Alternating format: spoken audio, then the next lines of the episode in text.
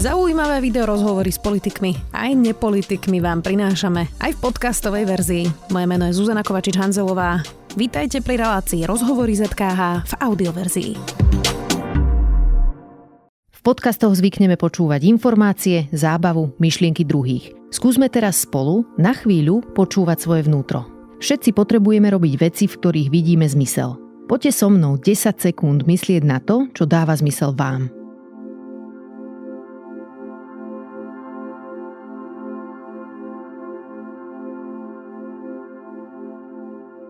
Volám sa Barbara Mareková a čas na seba vám prinášam každý týždeň v podcaste denníka ZME o mentálnom zdraví s názvom Ľudskosť. Na jazz bol v jednom bode alergický, no dnes vydáva svoj druhý solový album so špičkou slovenskej a českej jazzovej scény. Študoval bábkoherectvo, jazz a najnovšie sa vrátil do školy a začal študovať aj malbu. Svet je príliš rozdelený a preškatulkovaný, hovorí umelec, spevák, skladateľ, performer Samuel Hošek. Ahoj. Ahoj, dobrý deň. Tak spevák, skladateľ, performer, maliar, e, čo z toho si najviac? Ešte ja som to nikdy tak nejak um, nerozlišoval, že ja som to vždy bral ako nejaký jeden celok, že je to umenie. A vždycky mi ľudia hovorili, že samo musíš sa sústrediť na jednu vec, tam musíš dať tú energiu. Lenže mňa ako keby ovplyvňujú všetky tie zložky, takže mne to príde úplne prirodzené, že žijem 6 životov naraz a stretávam tých rôznych ľudí a tým pádom sa ani tak nenudím lebo veľakrát v každom prostredí sú nejakí toxickí ľudia alebo psychopati a mňa to dosť baví. A paradoxne som sa cez to umenie dostal ako keby k nejakému psychologickému coachingu. Som vlastne zistil, že veľmi veľa ľudí za mnou chodí s nejakými otázkami, radami, problémami a že to ma vlastne začalo baviť ešte viac. Takže možno po Vysokej škole výtvarných umení ešte začnem psychológiu. Dobre, ešte sa dostaneme k tomu, tomu štúdiu, lebo vyzerá, že ty si väčší študent. E, počúvala som ťa e, v rozhlase pred rokom a tam si hovoril Tomášovi Hudákovi e, a Samovi Trnkovi, že nenávidíš jazz, lebo že si ho musel počúvať počas štúdií príliš veľa. Teraz si prišiel s jazzovým albumom, tak čo, rehabilitoval si lásku k jazzu? Ja mám takú schizofreniu vlastne aj vo všetkých tých mojich povolaniach, že aj keď som teraz maloval obrazy na stáži, tak uh, mi povedali, že to vyzerá ako od rôznych autorov. A to isté mám aj v hudbe, že mňa ako keby baví robiť rôzne štýly. Ten jazz som mal ako taký správny základ pre to umelecké pôsobenie, pretože v Amerike takmer všetci speváci vychádzajú z toho jazzu a chcel som sa stať ako keby reálnym hudobníkom, aby som aj sa do toho rozumel, lebo veľakrát tí muzikanti berú tých spevákov iba tak by the way, že vlastne moc nevedia, čo robia. No a v tej škole sme veľakrát museli stiahovať a nejaké saxofónové a tak ďalej, kde vlastne človek to počúva niekedy aj 9 hodín, zastavuje si to po sekundách a snaží sa to napísať do nôd. A vlastne aj to prostredie niečím veľmi také stereotypné, že tí ľudia majú pocit, jazzmeni, že musia strašne veľa cvičiť a sú tam ľudia, ktorí cvičia 8 hodín denne ale keď potom prídu na to pódium, tak zrazu nemajú s tým takú skúsenosť. Sú dosť aj introverti a vlastne chýba tam taký nejaký stage presence. Veľakrát vlastne sú v tých zafajčených prostrediach s pivom a takto funguje a stiažujú sa, že nemajú peniaze. Mm-hmm. Samozrejme, že nechcem hovoriť o celej jazzovej scéne, lebo Jasne. je to individuálne. No a ja, ja, ako som vlastne skončil to štúdium, po troch rokoch som spovedal, že ja potrebujem proste pauzu, absolútne som vytesnil jazz a už na tých skúškach si pamätám, že som počúval Eminema a Miley Cyrus a tak som išiel do školy, lebo vlastne to bol taký brainwashing, že som sa musel trochu vždy preorientovať na to, čo idem robiť. No inak jazz to asi nie je úplne najobľúbenejší e, žáner Slovákov. Prečo si si nevybral nejakú cestu hip-hopu, popu, elektro? Prečo jazzový album? Pretože ten môj prvý album, s ktorým som spolupracoval vlastne s Jurešom z Folgrepu, s hudobným producentom, tak ten bol vlastne viacej taký akusticko-popovo-elektronický a teraz som mal také nejaké váhanie, že chcel by som predsa urobiť niečo jazzové, že dal som si nejakú pauzu, nejak to dozrelo.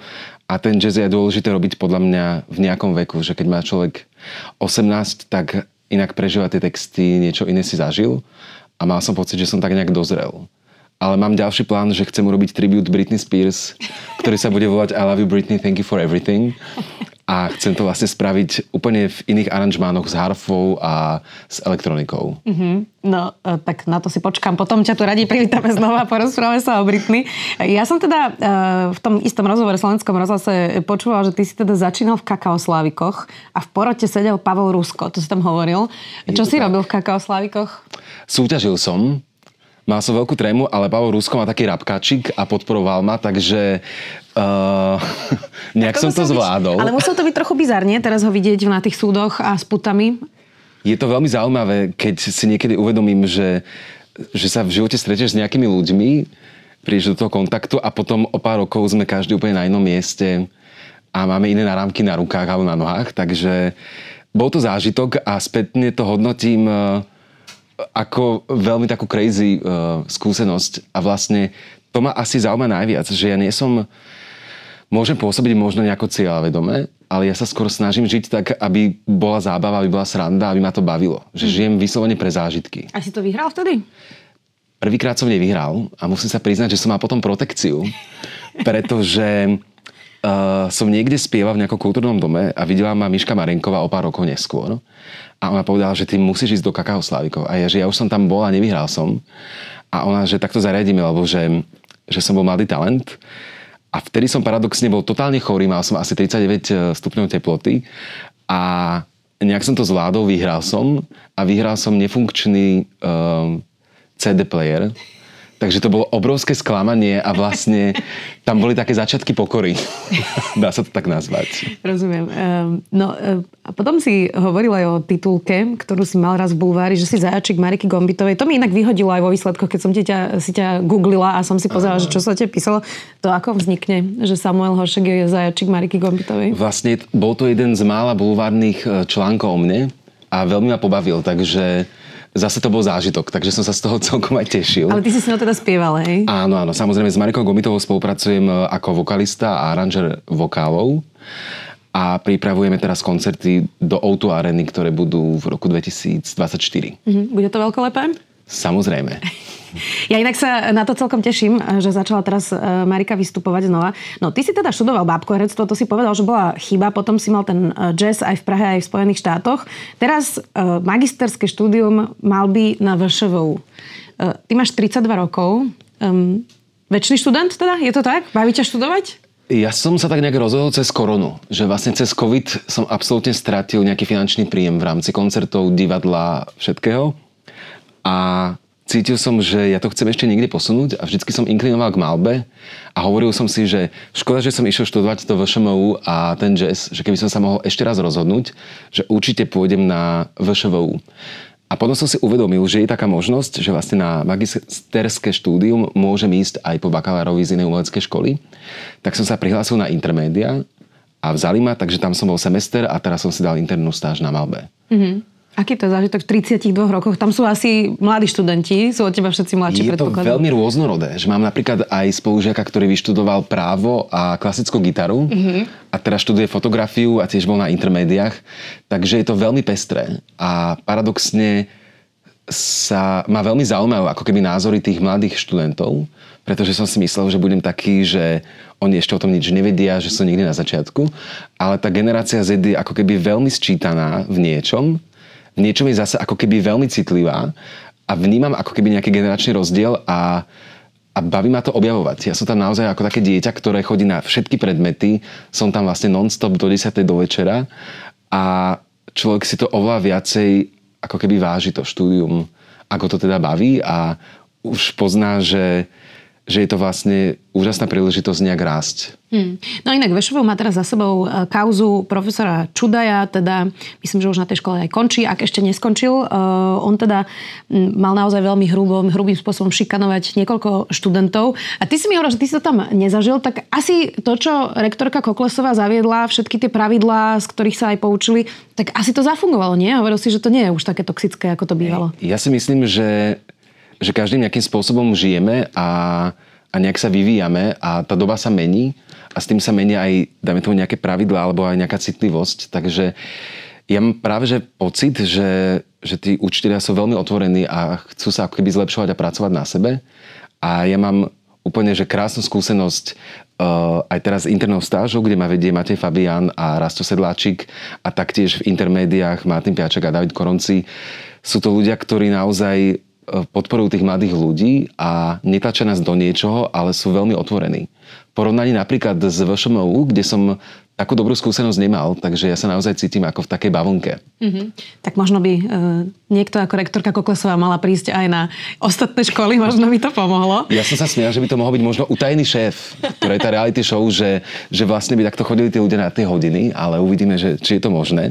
A paradoxne cítim tiež rozdiel ako keby v tej generácii Z, ktorá oveľa ťažšie mám pocit, že príjma nejakú kritiku, že ja som úplne už ošľahaný vetrom, ale je to asi aj tým vekom, že si to tak nepripúšťam a berem to nejak konštruktívne, ale tí mladší študenti niektorí majú veľakrát problém ako keby prijať niečo negatívnejšie. Hmm. Že cítim, že to je možno práve aj uh, to obdobie tej korony, keď boli izolovaní a že sú veľmi citliví. Čo je vlastne výhoda v umení, ale ja si myslím, že je to taká dobrá príprava v rámci tej školy potom do toho reálneho života, lebo keď sa potom musia platiť všetky odvody a tak ďalej, tak tí, s tými ľuďmi sa nikto nebude maznať a, a myslím, že to myslia dobre tí pedagógovia. Jasné, no, tak e, profesor Čudaj to asi úplne dobre nemyslel, veď preto končí, ale úplne rozumiem, čo hovoríš. Um, Samuel, o, ty si vlastne pri tom prvom solovom albume hovoril o hľadaní nejakej svojej a nájdení nejakej svojej identity a to, že svety sú odlišné a uh, hovoril si tam aj o otázkach viery a výchovy vo viere. Ty si teda z hlboko verecej rodiny. Áno. Ako to formovalo tvoj život? Uh, ja som to vnímal, aj teraz to vnímam veľmi pozitívne. Vlastne mám štyroch súrodencov, dvoch starších bratov, dve staršie sestry a mám na to veľmi veľa dobrých spomienok a zároveň som vždy cítil, že som iný, že som, bol som taká čierna ovca rodiny a vždy som cítil, že som išiel takou nejakou inou líniou a cítil som obrovskú lásku z moj, od mojich rodičov, ktorí sa o mňa ako keby možno báli, lebo cítili, že som iný, ale nevedeli to ešte nejako špecifikovať. A som rád, že sme si teraz veľmi porozumeli a že, že vlastne tá láska sa ešte viacej prehlbila. Hm, no a keď hovoríš iný, čo ty myslíš? Je to homosexualita a vlastne v určitom bode som mal pocit, že tým môjim rodičom to nebudem dokázať povedať, lebo sú starší, tým, že som bol posledné dieťa, taká, dajme tomu náhoda, po 42 tak tam je dosť veľký generačný rozdiel a mal som pocit, že to je, že im priniesie nejaké také sklamanie, nejaký taký fail, ktorý som ako keby, ktorým nemôžem dať, že ich nejako ako keby zradím a že, že to nepochopia. Ale začal som pocitovať obrovskú takú nejakú stenu medzi nami, že vlastne my začali byť bližší priatelia, pretože s nimi som mohol otvorene hovoriť o mojich problémoch, o mojich vzťahoch a tak ďalej. A cítil som, že sa od nich nejak ako keby tak vzdalujem a bolo mi to veľmi ľúto. A snažil som sa nájsť ako keby pravý moment na ten coming out, ale ten pravý moment nikdy neexistuje. Mm-hmm. Vždycky je to ako keby taká nejaká malá dráma alebo veľká, to už záleží od toho prostredia. A vždycky som sa bál, že to urobím v momente, keď budem nahnevaný, že to možno budú nejaké také nemoc pekné emócie, skôr negatívnejšie a som rád, že som to takým nejakým spôsobom ustal. A vlastne prišiel istý moment, kde som prvýkrát pocítil, že sa za tú komunitu LGBT musím postaviť a že nás musím obrániť. Uh-huh. A to, ak to teda e, nie je príliš súkromné, my sme teda sa rozprávali, Aha. nepýtam sa ťa to, že by si na to nebol uh, pripravený, uh, tak tak čo bol ten moment, kedy si si povedal, že napriek tomu, že možno máš aj strach alebo obavy a že teda si z konzervatívneho prostredia, že prídeš s tým outom, prečo si sa rozhodol práve v tom čase a priestore to urobiť? No bolo to, myslím, že rok a pol dozadu, keď vlastne mm, pán biskup Halko reagoval na seriál RTVS, myslím, že to bolo Hniezdo, mm-hmm. kde vlastne hlavná hrdinka, doktorka, ktorá zachraňovala utečencov, bola lesba a boskávala sa tam vlastne so svojou priateľkou. A on sa vyjadril v médiách, že vlastne je to nevhodné a že to neodporúča ako keby sledovať, že on si už ďalšiu časť nepozrie a že že vlastne LGBT zneužíva ako keby robí tú propagandu v rámci utečencov a tejto témy. A vtedy ma to veľmi zranilo, pretože pán biskup Halko je veľmi rodiny blízky, e, známy. Stretáva sa s mojimi rodičmi na nejakej týždennej báze v rámci kostola a komunity. Takže teba to na také osobnej rovine vlastne Áno. zranilo. A ja som si uvedomil, že, že ako mám byť úprimný, tak ako ma rodičia učili a vyznať sa im s tým, kým som, keď vlastne on šíri ako keby takýto strach o týchto ľuďoch a ovplyvňuje nejak mienku ľudí okolo. Takže som sa rozhodol, že si to premyslím, chvíľku som sa vydýchal, nadýchal, vyspal som sa 3 dní, aj keď som moc nespal. A napísal som e, taký dlhý mail, kde som sa práve snažil neútočiť, ako keby... Mám pocit, že niekedy LGBT a, a, a církev veľmi bojujú proti sebe a sú tam veľmi agresívne názory a myslím si, že tým sa nikdy nič nezmení. Že skôr je dôležité naozaj o tom rozprávať uh, a pristupovať s nejakou láskou a pochopením a hlavne v kľude. Takže som si nejak tak dal myšlienky dokopy a povedal som si, že bude najlepšie, ak, ak spíšem nejaké moje pocity a budem sa snažiť ako keby opísať ako uh, človek z tej katolíckej komunity a ako sa to ako keby mňa dotýka ako homosexuála. A napísal som vlastne mail, ktorý som poslal nielen biskupovi Halkovi, ale taktiež mojim rodičom. Čiže ty si mailom urobil coming out. Áno. Pretože my to v rodine, rodine máme tak zaužívané, že ako keby keď vždycky bol nejaký prúser alebo niečo sa dialo, tak môj tatino mi napísal e-mail. Tak som spovedal, že e-mail bude taká pekná cesta, kde sa to tak akože nejak rozostre. Uh-huh. Obe strany sa budú môcť pripraviť a potom o tom budeme môcť komunikovať. A vlastne bol som veľmi milo prekvapený, moja mama uh, to absolútne nečakala, bola v šoku, čo je vlastne zaujímavé, že nejakým spôsobom som sa vždycky tak prejavoval aj v detstve, ale ako keby ten rodič to možno tak nejak um, uh, nevidí, alebo nejak to tak ako keby vytesní. Mm-hmm. Tatino mi povedal, že to vlastne tušil, ale bol som prekvapený vlastne s akou láskou ma prijali. Čiže malo to a s porozumením. Vlastne, hej. hej. A dokonca pochválili, že ten mail bol veľmi dobre napísaný. Mm-hmm. A taktiež reagoval aj pán biskup Halko, ktorý mi napísal, že sa môžeme stretnúť a porozprávať sa o tom. A sa to stalo?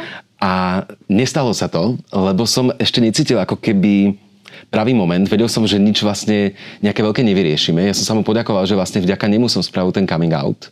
Že mu za to ďakujem. A rozprával som aj o tom, že že z cirkvi húfne odchádzajú mladí, inteligentní ľudia, ktorí už vnímajú aj tú spoločnosť iným smerom a že je to škoda, pretože mi to príde ako nejaký neupgradeovaný mobil. Ten mobil sa musí upgradeovať po každom čase, aby vlastne fungoval a stíhal tú dobu. A tá církev sa neupgradeovala už viacero storočí, mám pocit. A myslím si, že určite sa to bude musieť začať riešiť, ale netuším kedy. Mm, inak a ja som, toto, toto je jeden z dôvodov, prečo ja som teda tiež odišla z cirkvi. Mm. Ja som teda vyrastala tiež uh, v katolíckej rodine aj v katolíckej cirkvi. No, mm, Nebojíš sa teraz, že si spravil aj verejný coming out? Uh, sú ľudia, ktorí ho dodnes neurobili, pretože sa obávajú nenávisti. A na Slovensku máme aj ľudí, ktorí sú nenávistní. Nemáš trochu obavy?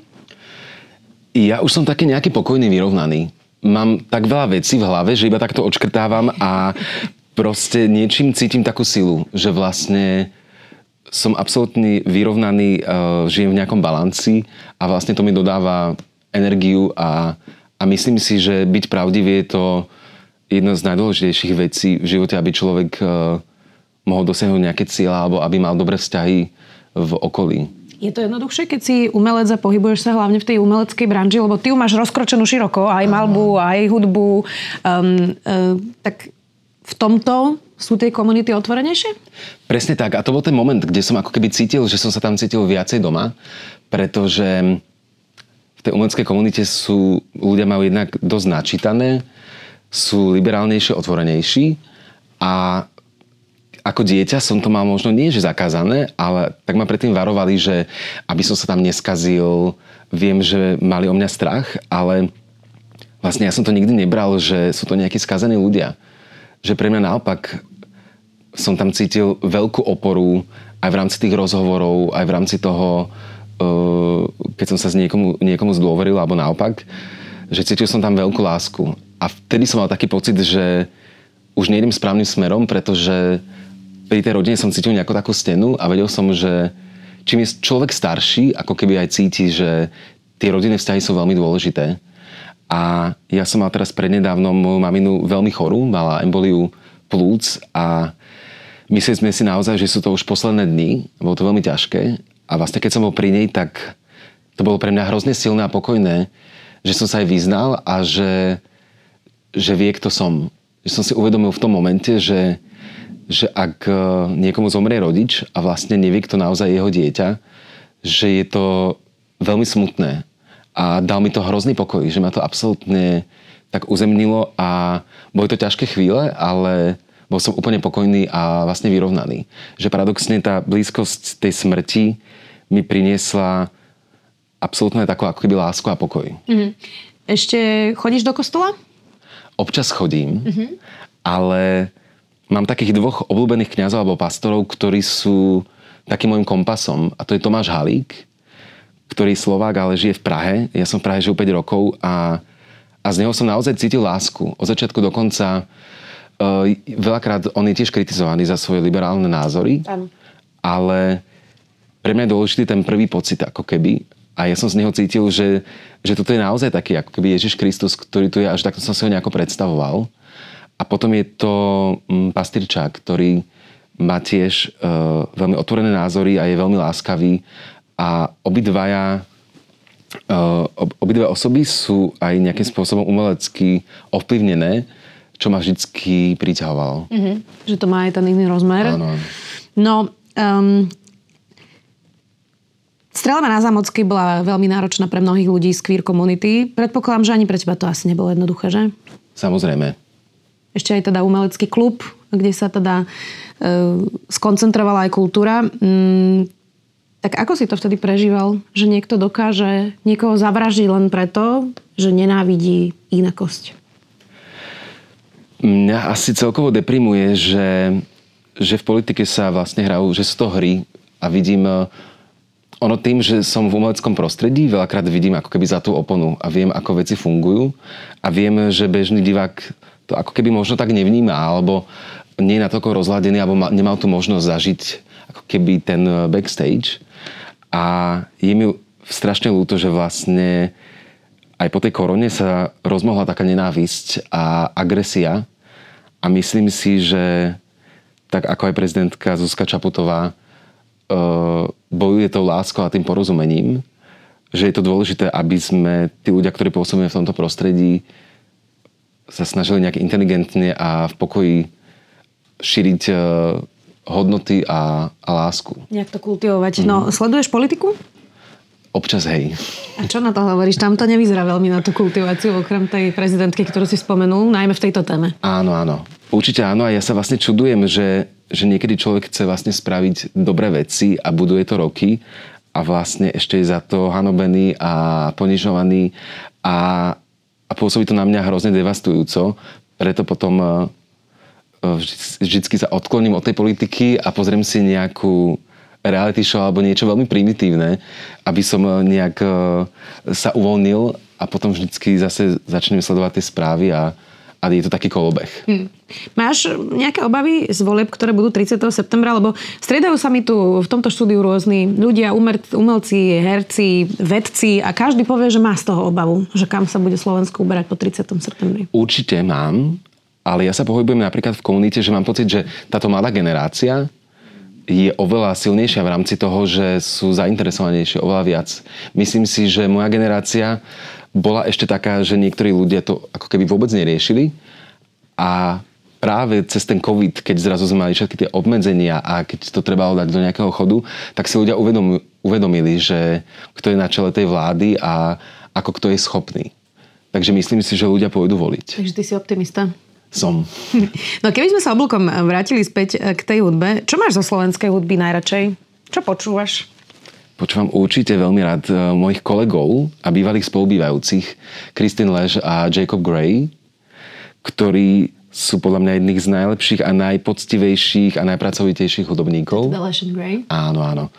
Ale mám veľmi rád, vyrastal som na Jane Kiršner, pamätám si, že a keď som bol malý, dostal som CD Myši na Vianoce. Mm-hmm. To bolo to prvé slovenské R&B a, a počúval som to non-stop a taktiež Dan Barta a, a veľakrát aj nepočúvam hudbu. Že, že potrebujem si vlastne oddychnúť, mm-hmm. alebo keď si idem zabehať a alebo športujem, tak počúvam absolútne proste staré R&B z roku 2000 alebo nejaký hip-hop alebo Prodigy. Takže jazz nepočúvaš? Uh, počúvam Cheta Bakera občas. Mm-hmm ale vlastne od tej hudby dosť oddychujem. Preto som začal študovať aj e, výtvarné umenie, lebo som bol z toho ako keby, nechcem povedať vyhoretý, ale keď je človek už v takej tej rutine, tak e, som ako keby prestal mať uh, nejakú radosť z toho a ako som začal malovať a, a ako som bol na tej škole, tak mi to zrazu všetko nejak naspäť sadlo dokopy ako nejaká skladačka a vlastne som videl tie isté paterny, či už je to v improvizácii alebo kreslení uh, skice človeka a tak ďalej, že sú tam úplne tie isté princípy a nejak sa mi to zase spojilo a dostal som tú radosť. Mm. Samuel, ty si teda um, máš pred sebou ešte rok štúdia práve tej malby a potom čo? Aké máš plány? Čo bude najbližšie, najbližších 5 rokov robiť Samuel Hošek? Ja tie plány stále mením, ale chcel by som ísť do Barcelony. Chcel by som ísť žiť na nejaký čas do Barcelony a tam tvoriť, nahrať album I Love You Britney, Thank You For Everything a mať nejaké dobré zážitky. Takže Barcelona. Asi hej. Ale potom sa vrátiš, dúfam. Uvidíme, aká bude situácia na Slovensku. Takže ak pôjdu ľudia voliť a dobre to dopadne, tak som tu. Ak nie, tak tu budem asi aj tak. Držme si palce, hovorí umelec Samuel Hošek. Ďakujem, že si prišiel. Ďakujem veľmi pekne za pozvanie. Počúvali ste podcastovú verziu relácie Rozhovory ZKH. Už tradične nás nájdete na streamovacích službách, vo vašich domácich asistentoch, na Sme.sk, v sekcii Sme video a samozrejme aj na našom YouTube kanáli Denníka Sme. Ďakujeme. Podcastoch zvykneme počúvať informácie, zábavu, myšlienky druhých. Skúsme teraz spolu na chvíľu počúvať svoje vnútro. Všetci potrebujeme robiť veci, v ktorých vidíme zmysel. Poďte so mnou 10 sekúnd myslieť na to, čo dáva zmysel vám.